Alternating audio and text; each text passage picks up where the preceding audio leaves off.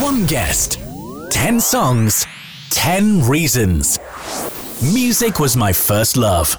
On Radio Glamorgan. My guest today is former chairman of Hospital Radio Glamorgan and host of Sunday night's Slip Disc Show from 8 pm through until 10 pm, Simon Field. We'll hear from Simon after his first choice, which is 54 to 56 was my number from Toots and Maytals.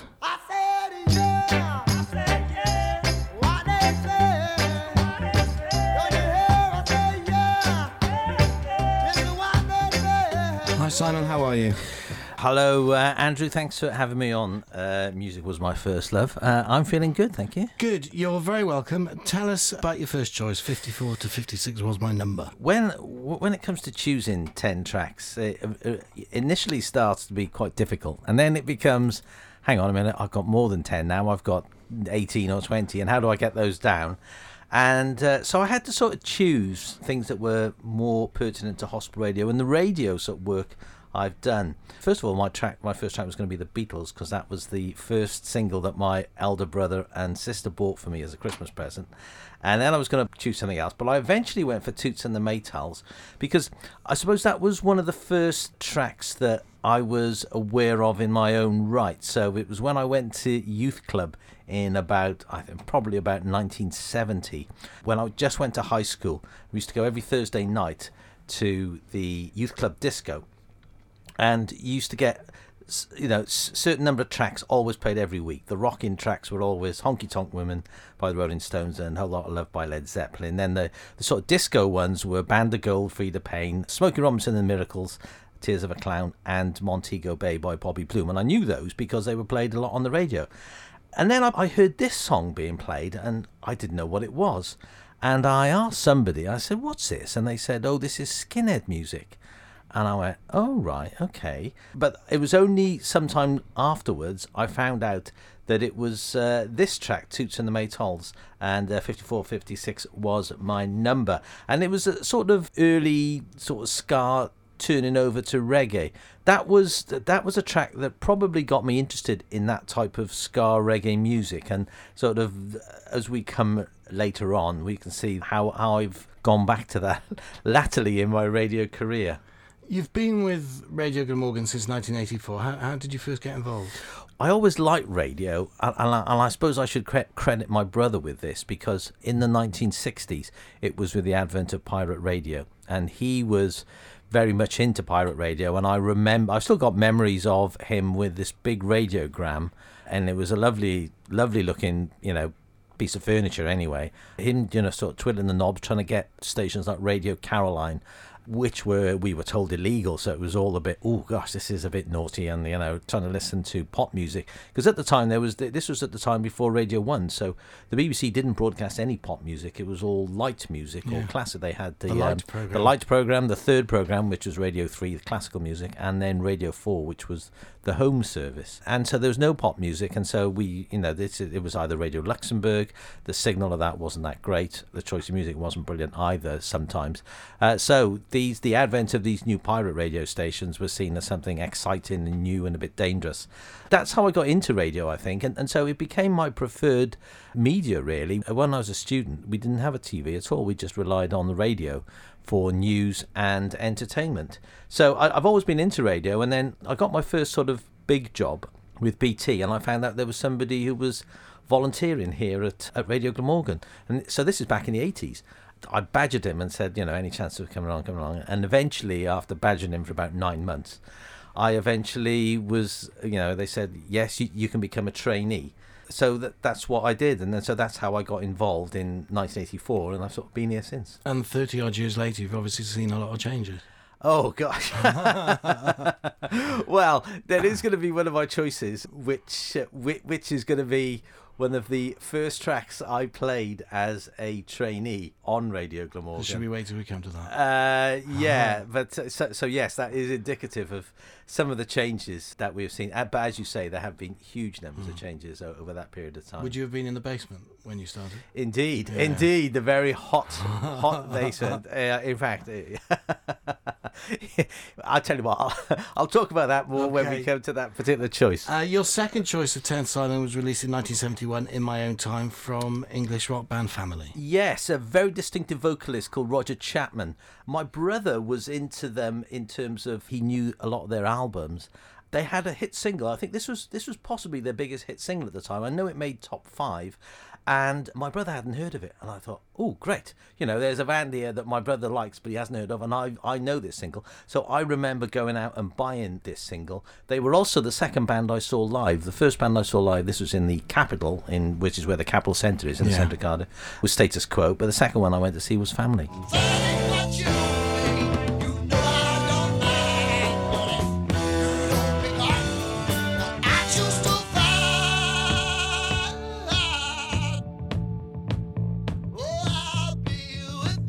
From what you were saying before, there's always been music at home in your life growing up. Yeah, but my brother and sister, I was the youngest, and my brother and sister, there was quite a gap between me and them. So there was only two years between them, and then there was about seven and a half years between my brother and myself. So they had their own sort of distinct types of uh, music that they liked.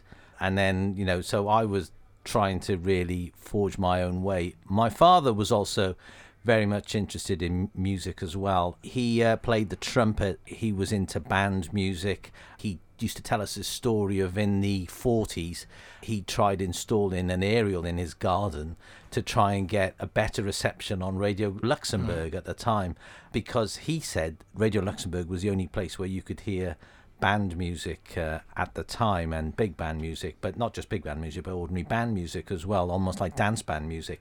I remember him saying he spent all this money and he got this uh, aerial, but even though they put this air, big aerial up in the back garden, it didn't really improve the reception of Radio Luxembourg, so he was quite disappointed in that.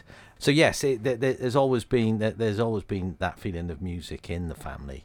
Uh, and and you know I remember being a star recorder playing in school, and I also went to play the clarinet, but didn't really get on with that. I've, I, in fact, if it if it talks about a musician, I've always been the frustrated drummer. But my my mother made it clear from an early age that she wasn't going to have any drums in the house, so uh, that's as far as that got. When we started these series of programs, I, I always knew that, that the most popular recording artists would be the Beatles, but one artist almost as popular amongst uh, volunteers' choices has been David Bowie. So, what can you tell me about your third choice? Yeah, so it, we- we're talking now in the early 70s. So I remember, as I said, buying Family, partly because although although my brother liked it, he he hadn't heard of that particular single. So I thought, aha, right, I like that. I'll go out and buy it and show you. And I did like it, but it wasn't really my own artist. It was just I was following one of my brother's choices. So at the time, uh, you know, early teens, I was looking for somebody, you know, an artist to be into. And it was at the time when people like Alice Cooper and particularly David Bowie came on the scene. And David Bowie, uh, you know, as we all know now, was a very captivating, engaging pop artist. And he went to, you know, fantastic, you know, stardom from the album The Rise and Fall of Ziggy Stardust. And so there was a friend of mine who lived down the road who actually left school early. So he had a lot of money. So he was going out and buy, he bought the first stereo that I ever encountered. And he would buy the David Bowie albums. And then as I started doing a little bit of money, I would go back and sort of buy the back catalogue. So The Rise and Fall of Ziggy Stardust was the one that really launched David Bowie big time. And then the following album that came out, the follow up to that, was called Aladdin Sane. And I remember this friend of mine called Philip Edwards who went out and bought it the first day it was out. Now, I was in school at the time, and so I couldn't go out and buy it, and I didn't have that much money anyway. What he did was he lent me, I asked him if he'd loan me the album, and then I recorded it on my brother and sister's old reel to reel tape Oh, good recorder. grief, yeah, yeah, yeah. so I recorded it from our from our mono record player onto reel to reel tape. And I played it, and I think it was the first time I'd had an album, and I think I played it three times in a row. But you know, as soon as I heard it, I thought, "Wow, wow, wow!" And then mm. I just played it, and then I played it again. The track I'm going to pick is actually the first track because it's called "Watch That Man," and it, you know, I put the needle on the record, hmm. not knowing what to expect, and there was this this song just burst out, you know, and it was like, "Wow!" And that that I think that captivated me to to really like the whole album. This track, "Watch That Man."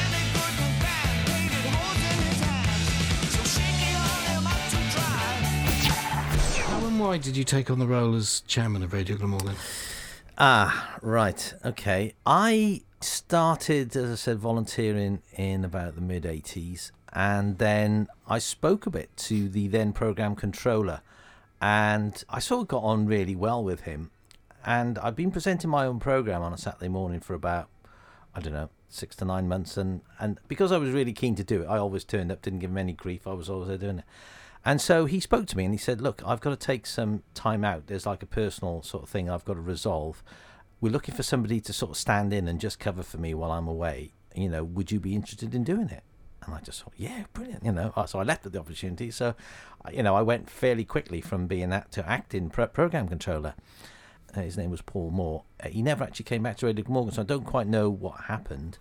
But they said, oh, would you be prepared to stay on as program controller, as permanent program controller? Because we can appoint you as you know the chairman and the, the existing committee. We've got the power to appoint you if you're happy to do it. And I said, yeah, yeah. And then when it comes to next AGM, you'll be up for election. So that's what happened, and that, so that happened sort of in the late eighties. And then there was there was a sort of a bit of a groundswell of discontent amongst the membership against the sort of existing committee chairman, secretary, treasurer, who were seen to be have been in post for a long time and not be connected to the membership themselves. And it was almost as if the membership was suggesting things and, and they were being poo poo by saying, We've already tried that, you know. Mm. And, and, and so there was a lot of discontent fermenting. And so some of the membership said, Look, you know, there's a lot of people not happy with the existing committee.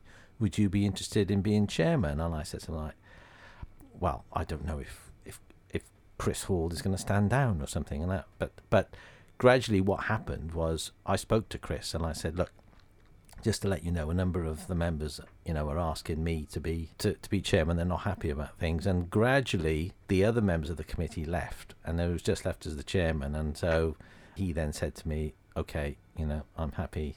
You know, if you want to take over, I'll stand down and you take over." So that's what happened. It was a, a bloodless coup in hmm. 1990. And then, you know, j- just thinking about it, talking about other people who, you know, the existing committee that were long in the tooth, I actually ended up being chairman for 18 years until uh, 2008. And and when you stood down in 2008, the volunteers honoured you with uh, life membership. That must have meant a great They did, deal. absolutely, absolutely. And and they also, you know, I also got a nice big plaque, you know, with, uh, in a nice frame with, uh, I think it was the single I can't remember if it was the single the day I was born or it was a, a, gold disc with something like 30 years or something. But yes, it was absolutely fantastic. It was, uh, yes, it does mean a great deal to me because when I think about it, I, I had given, you know, some of my life to it since the mid 80s. And then when you become chairman, you give a lot more. Mm. Uh, you know, it's not just presenting programs, it's attending committee meetings, sorting out stuff, and dealing with the hospital there's a myriad of things. So um, so y- yes, I did spend a lot of time. It was great to get that recognition, and, and it was also great after 18 years to sort of say, let's do something else now. yeah, let someone else take over the reins. Your next choice is an absolute classic from one of the greatest bands to come out of the punk era, White Man in Hammersmith Palais from The Clash. Was it about wanting The Clash in your list of 10, or was it this particular track? Both, really. Both, really. In musical terms, the mid sort of 80s became sort of progressive rock and concept albums and my brother was into people like Emerson Lake and Palmer and Yes and they were bringing on uh, all these gatefold sleeves with all these big stories. And even I, I remember going to see Queen in the uh, Capitol again in the uh, mid mid seventies, I think it was, when they did a night at the opera, and mm-hmm. uh, Freddie Mercury sort of performing Bohemian Rhapsody on stage with a mixture of live music and. But it was all getting a bit sort of overblown and grandiose, and then sort of punk came along, and it was the antidote to that. It was like three blokes and a guitar in the garage, and, and so there was a big lot of publicity at the time, generally negative publicity about the Sex Pistols and Malcolm yeah. McLaren engineering all this stuff on the TV, and so there was supposed supposed to be this big Anarchy in the UK tour at all the top rank venues around the country, and then because of the publicity, top rank pulled them. And so the Cardiff gig, Castle Cinema in Caerphilly said they'd um, they'd host the gig instead. I thought, oh, I don't know if I want to go to Caerphilly. And a friend of mine, Derek, actually said, look, we have to go. If you don't go, you'll regret it for the rest of your life. So we did go. We drove up to Caerphilly on, uh, I think it was a Tuesday or Wednesday evening in 1976, I, I, don't know if you've seen the stories about it, but there was a lot more people outside either protesting or something about it rather than inside. Inside, there was this small cinema. There was only about 60 people in there to see Sex Pistols, Johnny Thunder and the Heartbreakers, and the Clash, and it was the first time I'd seen the Clash, and I just remember these guys coming on and playing this music, and I was just like, "Whoa, what's that?" And there was like, they'd finish a song after about two minutes, and then there'd be silence because everyone was just like completely shell shocked. So that's how I got into the Clash, and then a couple of years later, when I was in university, they had this single, White Man and Hammersmith Palais, was a new entry in the in the singles chart. Now at that time, Radio One wouldn't play any punk music during the daytime at all. It was just John Peel in the evening. that's right, unless it got into the the chart, and then they would play it as as a new entry. And I remember walking around the grounds of Southampton University eh, with my radio, thinking, when are they going to play the Clash? And they played it the very last song. They just squeezed it in. And it was just like it just happened to finish as they used to do the pips at two o'clock when Paul Burnett handed over to Tony Blackburn, and it was just like, whoa, that's absolutely perfect. So it was a great song anyway. So yeah, White Man in Hammersmith Palais is the Clash track for me.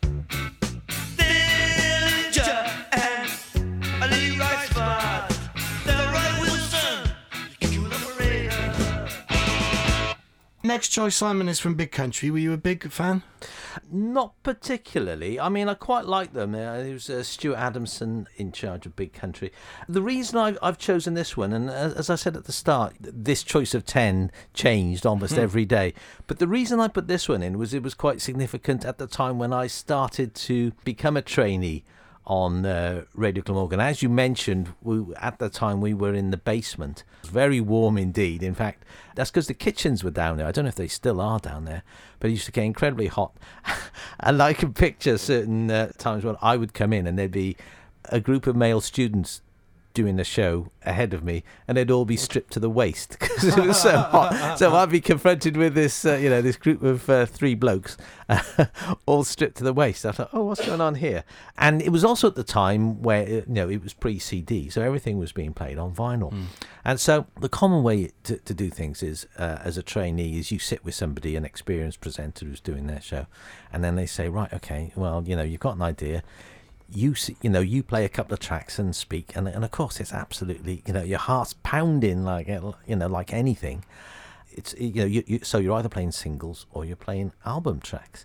This guy i was training with his name was peter morgan. He had the big country album the crossing and i thought oh it's pretty good because I, I don't think i'd taken any, you know, anything along with me to play so i had to play some of his stuff. And i thought oh i think i was going to play something like in a big country or something that was well known one of the tracks on the album, but I found that I was so nervous. I was trying to pick up the arm of the record. I was shaking so much I couldn't actually put it down Yeah. on a track. So I had to pick the first track either side of the album. And so this is the first track of side two of The Crossing by Big Country. It's a track called Harvest Home. And actually, I'm It's in really it by pleased. default. Yeah, uh, but but I after you know as I played it, I thought actually this is a really good track. But it's it, but that's the reason that I picked it. It's because it brings back the memories of how my hand used to shake so much.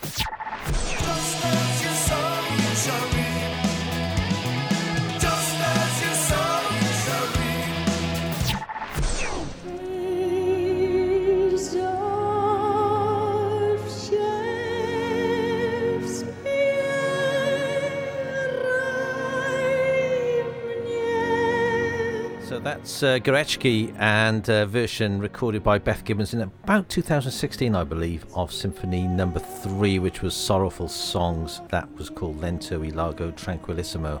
It has, I think, a, a haunting beauty to it.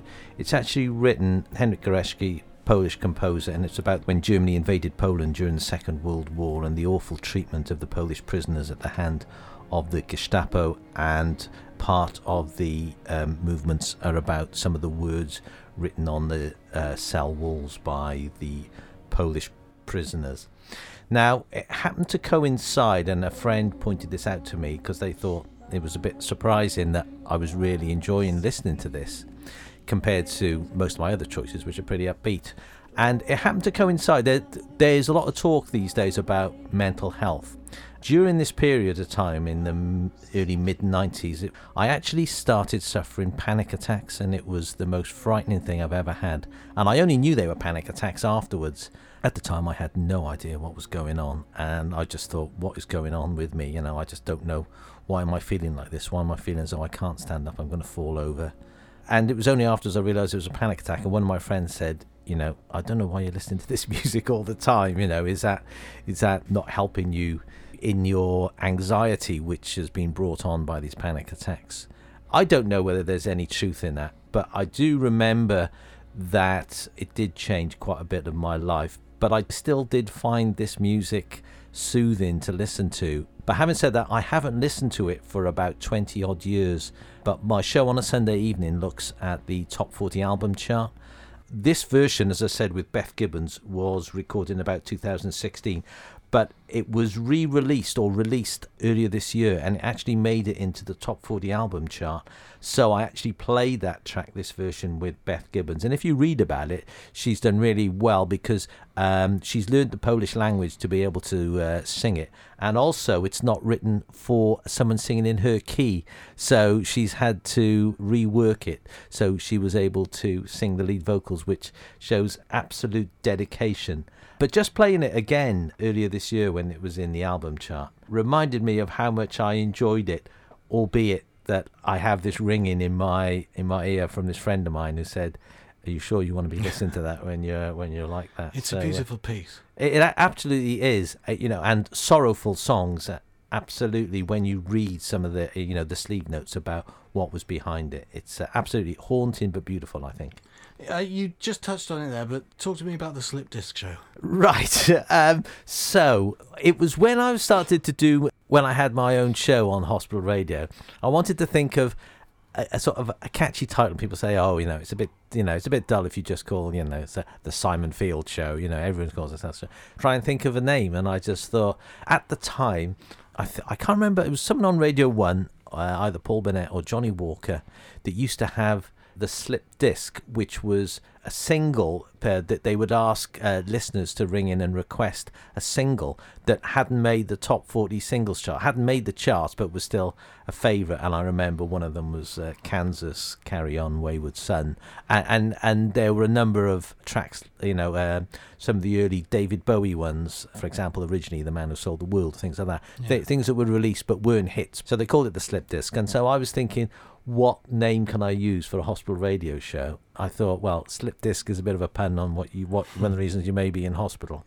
And so yes, I, I pinched the name Slip Disc Show, and I've stuck with it ever Um, since. and what can people expect? Obviously, they get the album chart. to be honest, it has changed uh, o- over the years. I've done, you know, I've had a number of um, features in. Uh, we used to do sports. We used to look at uh, TV listings. Um, former chairwoman wasn't very ke- keen on that particular feature as we were on radio, but uh, anyway, it, it uh, persevered. I then uh, got involved in the do, doing the singles chart, and, and that was a really hectic show on a Sunday evening because that was a time when the singles chart would come out on a Sunday was on a evening, Sunday, yeah. and you know within an hour we would have to try and source all the all the tracks to play. That was absolutely hectic, fantastic fun to be, but you know really dynamic and and so then we drifted away from singles chart to the album chart, and uh, I used to co-present it with the late John Wills. He used to do six till eight on a, a Sunday evening, and I used to do eight till ten. So between eight and nine, we did the album chart together. And so after he sadly uh, passed away, I carried on doing it by myself. So generally, if you listen to the Slip Disc show these days, you'll hear a review of the brand new top forty album chart. And then I, I, I, I'd focus on the health promotion awareness campaigns Yeah. for the month that that that um that we're in. So uh, that's what the Slip Disc show consists of at the moment. But it has consisted of lots of different things over the years.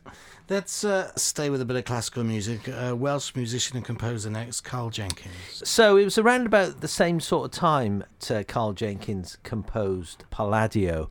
It was a big thing about having a Welsh composer getting a lot of um, attention for this. Again, Classic FM was involved. I've been a fan and supporter of Cardiff City Football Club for, I think I remember from about the late 60s, early 70s. Actually bought my first season ticket in about 91 92 it was after they'd had their worst ever season. They finished lowest and, i And you think they well they were desperate to sell them. So it was like incredibly cheap for that one year incredibly cheap. And uh, but but you know the sense was they got us in then and and I've renewed it every year since and at one point when this when this was uh, written by Karl Jenkins this track was used by Cardiff City at the start of the game when the teams ran out so uh, for I was I was delighted that they played Allegretto from Palladio from uh, for the Cardiff City team to run out uh, at the start of games.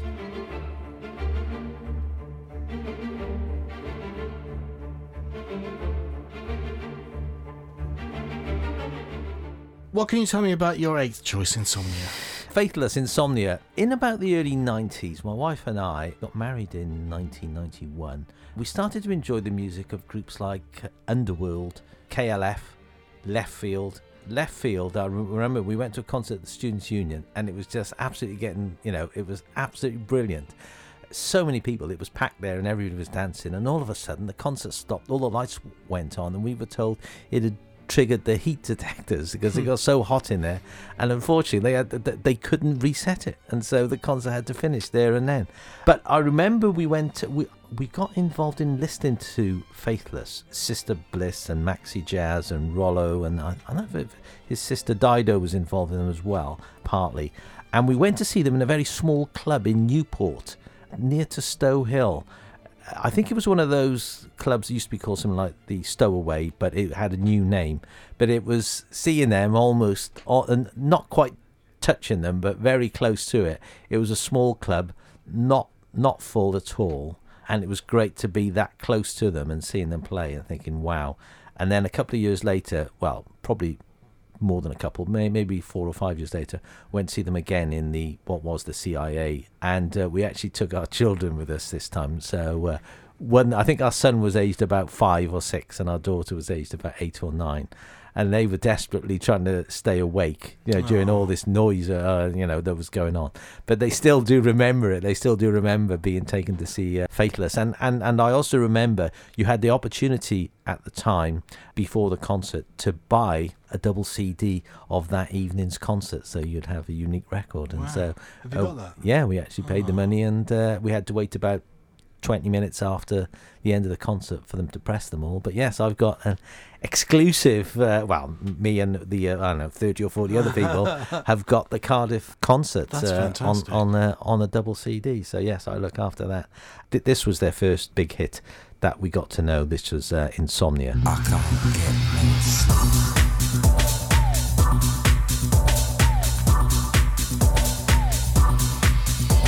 Before your next choice, Simon, let's talk about something else that I, I know is close to your heart, and that's your very own Cardiff City football phone in. Bro Radio, GTFM, and Radio Cardiff. I mean, I've always been interested in um, in Cardiff City Football Club, and I got involved in Bro Radio back in when it launched in 2010 as a community radio station. And at the time, there was sort of um, the the the the uh, Cardiff City phone in was only originally broadcast on GTFM, and they were talking about trying to expand it, and so Bro Radio were uh, were getting involved and they said oh you know we've we got anyone interested in Cardiff City? And I said well yeah I am. And so I started to get involved a little bit helping it and then there was an opportunity to become a you know a part-time host and presenter so I took that on. Then uh, sadly then permanent presenter Mark Williams who actually was a former volunteer here at Radio Glamorgan suddenly passed away, and I basically took over the uh, the gig from then, pretty much. And at, at one point, it was it was actually broadcasting three nights a week, but we couldn't really you know sustain it for three nights a week. It's going from strength to strength. We have some former Cardiff City players on there, uh, range of uh, guests, and now we we broadcast on Facebook Live, uh, Ah. which is which seems to have given it a much bigger boost. Um, Yeah. Has has uh, given us a, a different audience. Your penultimate choice is from Chicago. Yes, so I met my wife Wendy in the late 1980s, and she said about yeah, I mean she was more into films than I was. I mean, don't get me wrong, I did get the cinema, but she was she had some films that she was really passionately interested in, and one of those was the 1979 film All That Jazz, which was uh, directed by Bob Fosse, and it was partly based on his musical Chicago, and also at the time when he was trying to uh, work on another film about Lenny Bruce called Lenny. And so she really loved that. It's quite a sad film as well. So she'd always talk to me about that and how it was a favourite film. And then um, there was like a relaunching of the the stage play Chicago. I happened to be in London on a training course, and she said, "Oh, I've been up to see it. You must go and see it." And so I queued outside. 'cause I didn't have tickets. It was a it was a sellout. you know, I was able to bypass the whole queue of returns because everybody was was as a couple, Yeah. and because it was just me on my own, I was quite easily able to get a ticket uh, to get in. So I saw it in the West End. Fantastic show. The film came out, or they released a film version of it. I think it was around about 2002, starring uh, Richard Gere, uh, Renée Zellweger, and Catherine Zeta-Jones. And so we went to see the film, and I thought the music in the film was just absolutely fantastic. Uh, I thought it was a brilliant story. The almost the finale when the Renée Zellweger character and the Catherine Zeta-Jones, who were rivals, but finally realizing in order to get anywhere, make a success, they're going to have to work together. They're going to have to put their past behind them and actually work together, and that's what they do. And it's uh, towards the end of the film, it, it, they- they're an absolutely rip roaring success, and this is the uh, song that they perform at the end as a major celebration.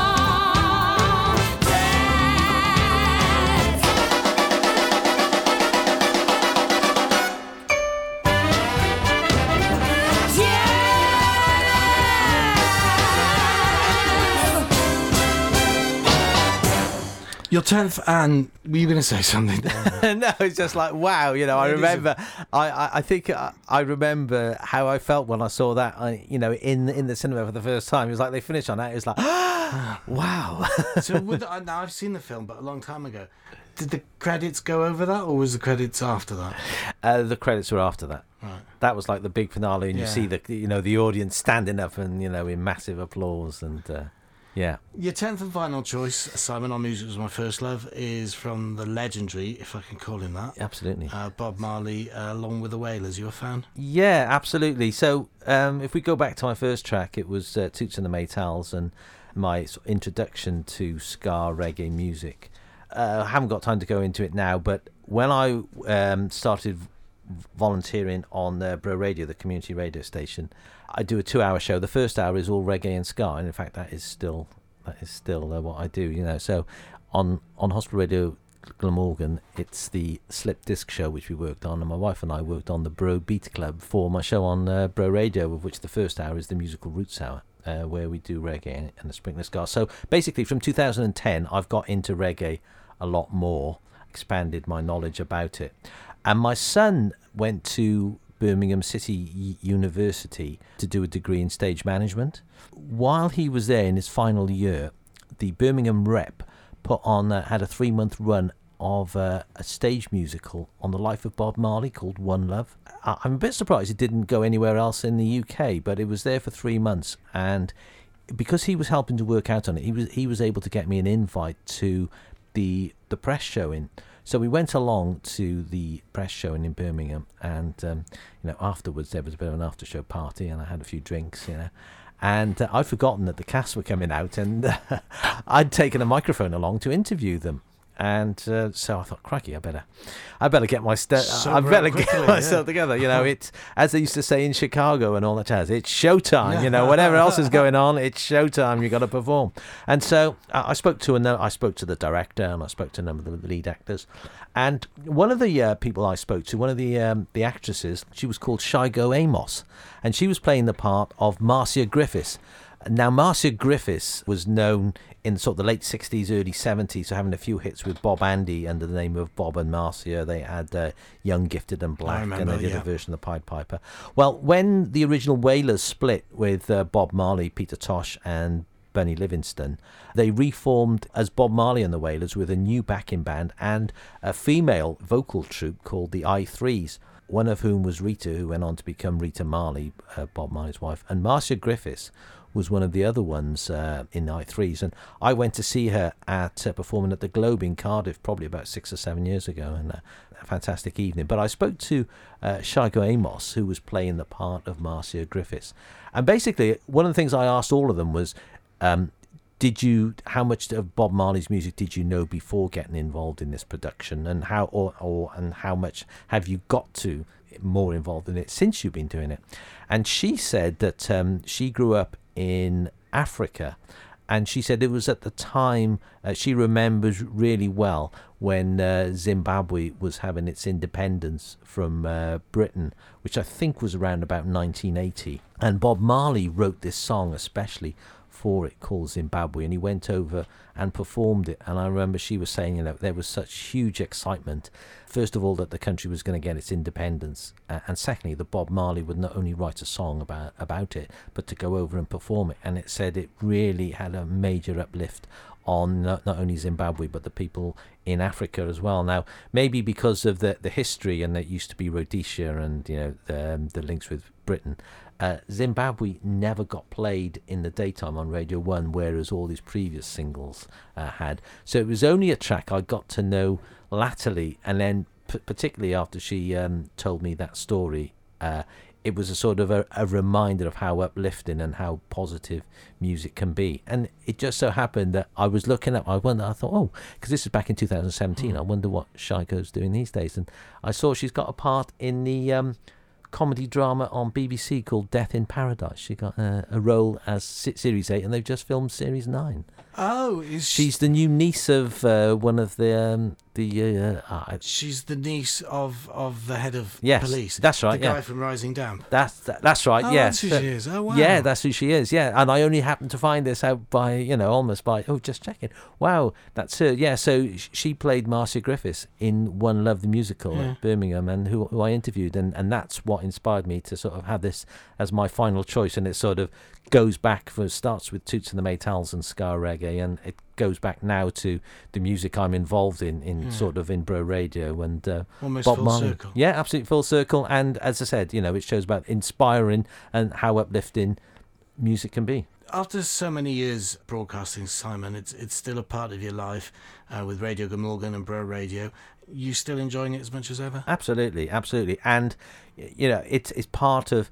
Um, as I said, I won't go into how I got involved in reggae, but it was a bit of an accident. But actually, being able to look deeper and see some of the things and, and find out a lot more new artists and, and, and new music that I would never have encountered otherwise, it, it, it, you know, is just absolutely fantastic. And and it, it, it's a great reason to continue. Thanks for coming in, Simon. You're very welcome. Thank you.